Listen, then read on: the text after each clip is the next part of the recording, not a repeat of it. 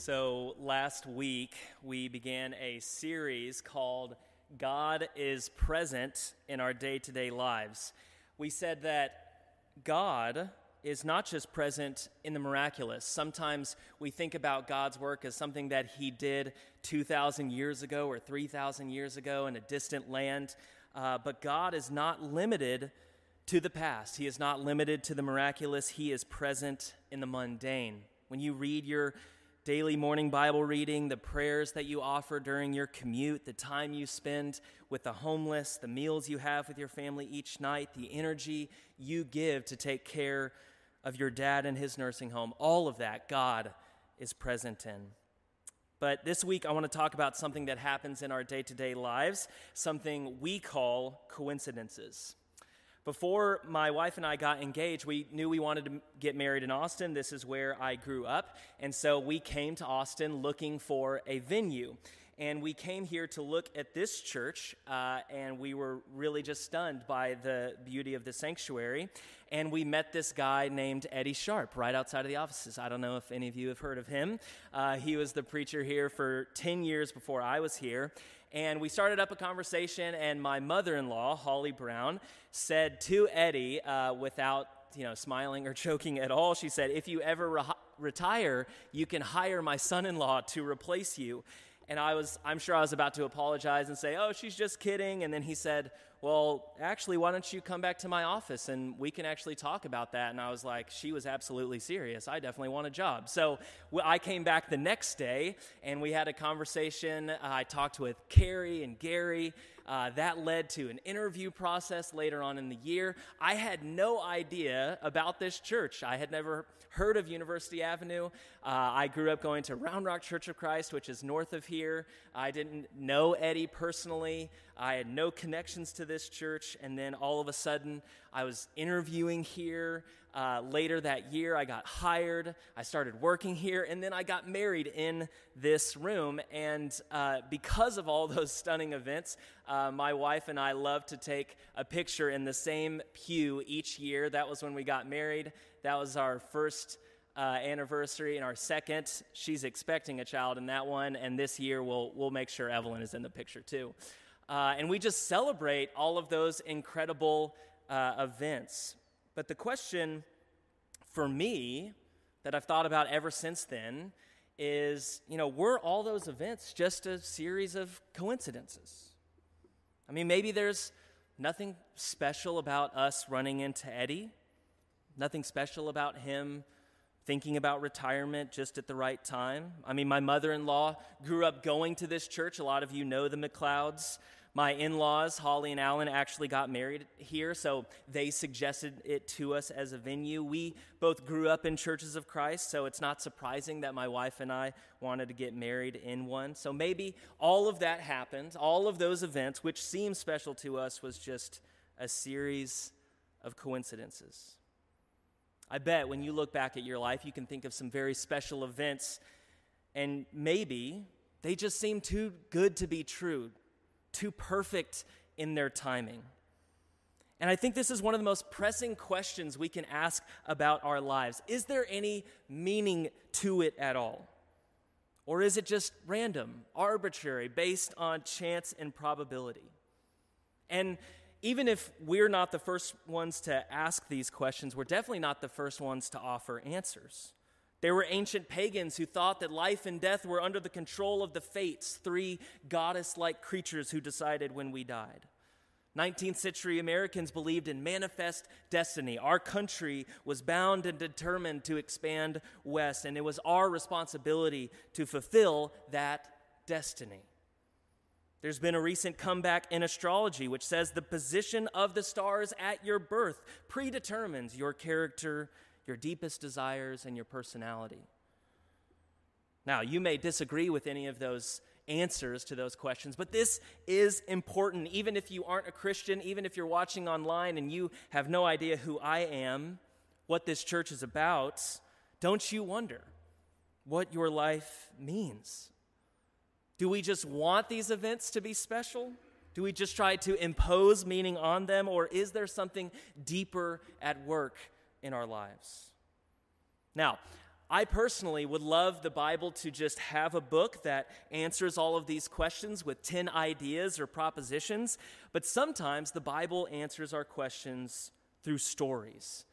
And the story we read today addresses these questions. Now, if you weren't here last week, or if this is the first time you're watching online, uh, who we're talking about mostly is Naomi and Ruth. These are two widows who have gone to the land of Israel to look for food.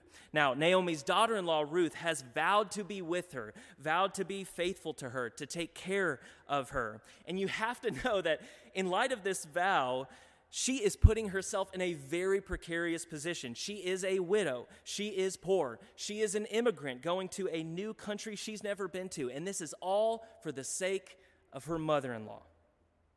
Now, what's interesting is once they arrive back in Israel, the one who comes up with the plan is not Naomi, the person who's lived there before, who is an Israelite. It's the Moabite woman, it's Ruth. And she says, I'm going to go to the fields and pick up the leftover grain. Now, in modern culture, that sounds a little bit like stealing, right? You can't go to HEB at the end of the day and say, I'm going to take the leftovers, right? But the Israelites are supposed to live by the Torah, by the law of Moses, and the Torah allows, it specifically commands farmers to leave food for the poor on the edges of their farms. Leviticus says, When you reap the harvest of your land, you shall not reap to the very corners of your field, nor shall you gather the gleanings.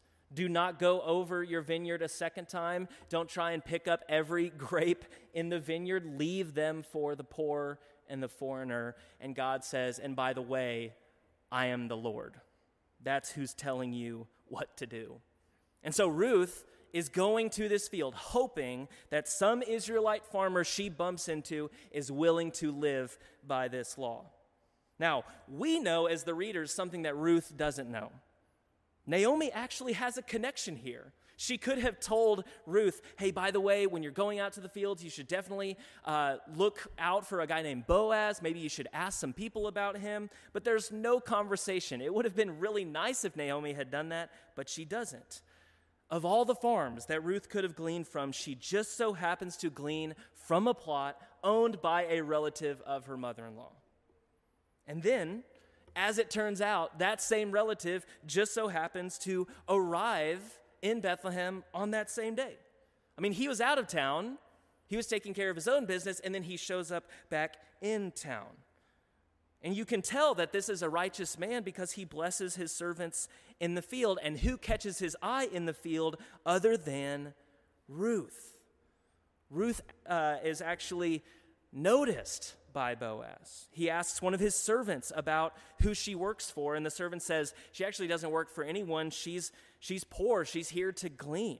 She's working so hard, she gets the attention of Boaz. The overseer also points out her nation of origin. He says she is a Moabite. Apparently, everyone knows that Ruth isn't from around these parts. And Boaz knows immediately, he's not a fool, he's not naive. He knows that this woman is not safe. The fact that she's not from around there, the fact that she's poor, the fact that she's a Moabite, the fact that she is a widow, she is in a very vulnerable position. And so he goes out of his way to strike up a conversation with her and he offers to protect her. He says, I have told my men to not lay a hand on you. He is proactive in helping her.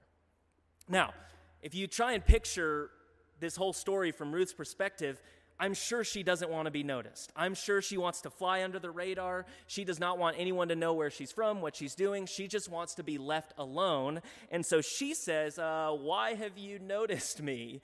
I mean, you're treating me well, but why have you taken attention to me? And Boaz says, It's not a bad reason, it's a good reason. I have heard a good report about you.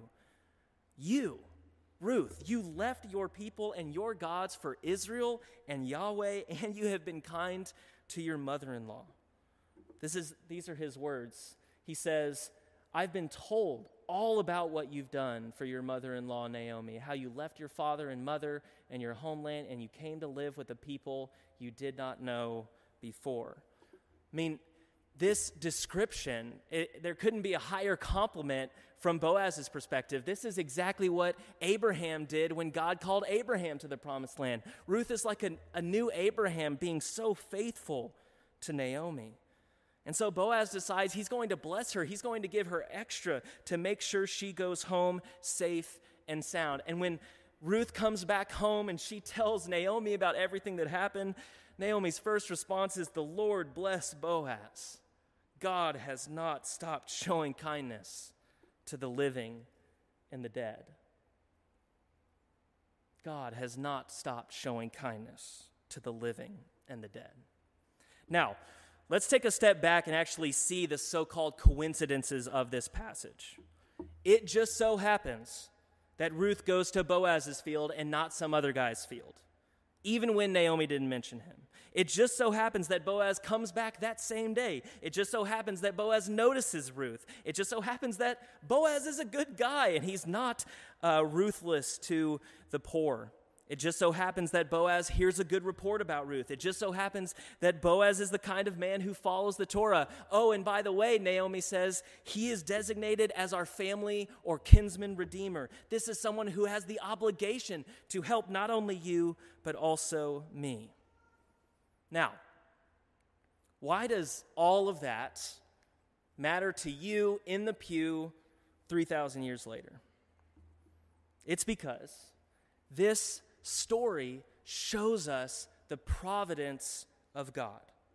Now, I didn't grow up hearing this word. This is kind of a new word to me once I went to seminary. It was something that I started reading in theologians and, and Bible scholars. And it's, it's just rooted in the same idea that God provides for us.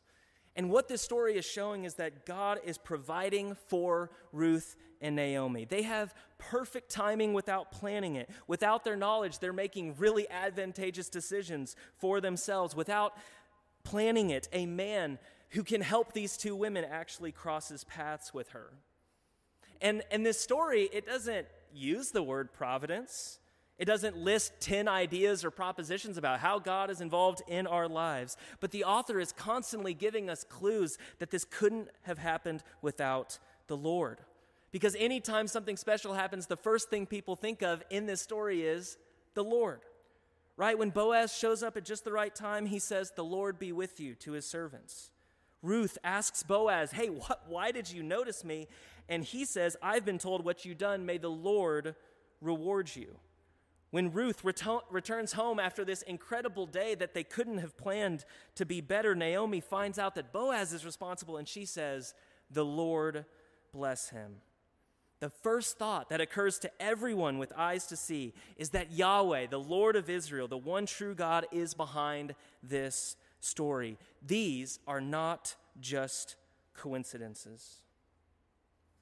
Now, you may not want me to see it, and some of you are pretty far away and you've got a mask on, but you might be rolling your eyes right now. I get it. I mean, you might be thinking, come on, Mitch, just because two nice people meet in a field doesn't mean that God is behind it. My point, I think, is a lot simpler than that. It is that God is free to be covert. Sometimes God doesn't speak from Mount Sinai with thunder and lightning. Sometimes God works behind the scenes. Sometimes He works through our decisions to bring about His plan. He's free to be sneaky and cunning and clever and as unseen as He wants. I once met this uh, Catholic priest named Brother Anthony up in uh, DFW. I went there with a group of other ministers to this retreat house, and he said, and these words have stuck in my mind ever since he says, Coincidence is God's way of being inconspicuous. God isn't a show off. He doesn't always make all of his works so abundantly evident or so abundantly miraculous. Sometimes it's just normal which means that his care for us sometimes requires us to look for it. If you look back in your life, if you examine the years you've been on planet Earth, you might be able to see just how often God works under the radar. Think about all the times you've driven through a red light or a stop sign and you haven't gotten in a wreck. Think about some of the good that has happened to you that you can't really fully explain an undeserved acceptance letter into a college, and an unexpected turn for the better in your prognosis, the sudden check in the mail from an anonymous giver. Think about some of the situations in your life that you wouldn't have chosen, that you would have, wouldn't have ever planned out, but are actually turned out better than your original plan. Ben uh, Stewart, our worship minister, shared this beautiful story with me this week about this idea of providence. In 1763, there was this British man named William Cowper who just was really struggling with depression and he kind of had this mental breakdown. He was succeeding in life, doing well, and he was approaching examinations and just had this kind of anxious attack. And he just wanted to end his life. He wanted to be done with living. And so he called for someone to take him to the London Bridge, and he had very much planned to jump off of the bridge and end his life.